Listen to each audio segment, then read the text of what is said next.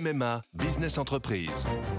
Sandrine, qui dirige une entreprise de conseil, a pris une décision. Oui, cette année, c'est décidé pour ma vie pro et ma vie perso, c'est MMA. Pardon, mais ce ne sont pas les mêmes besoins. Pas les mêmes besoins, mais le même agent MMA qui me connaît bien. Disponible et à 5 minutes de chez moi, je sais que je peux compter sur lui. C'est décidé, c'est MMA.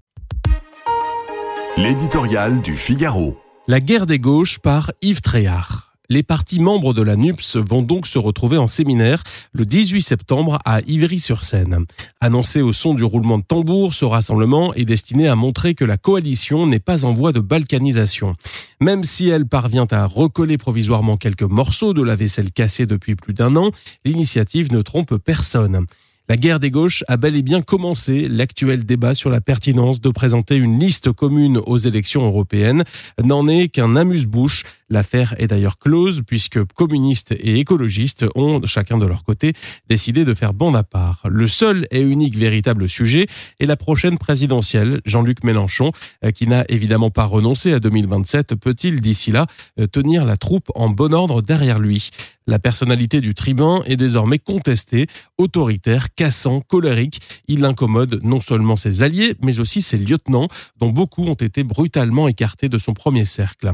Les uns et les autres se voient d'ailleurs pousser des ailes à la lecture d'un récent sondage. Dans l'électorat de gauche, c'est aujourd'hui le communiste Fabien Roussel qui jouit de l'image la plus positive devant l'insoumis François Ruffin.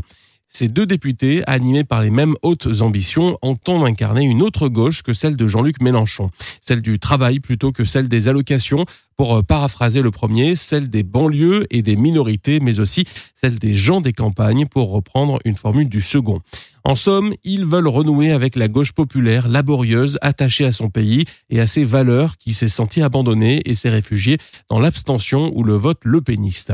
Les émeutes du début de l'été ont souligné cette fracture entre ceux qui assimilent la police à une force ennemie et ceux qui au contraire défendent l'ordre républicain. Bref, à l'inévitable guerre des égaux s'ajoute pour la NUPS l'inéluctable péril des divisions.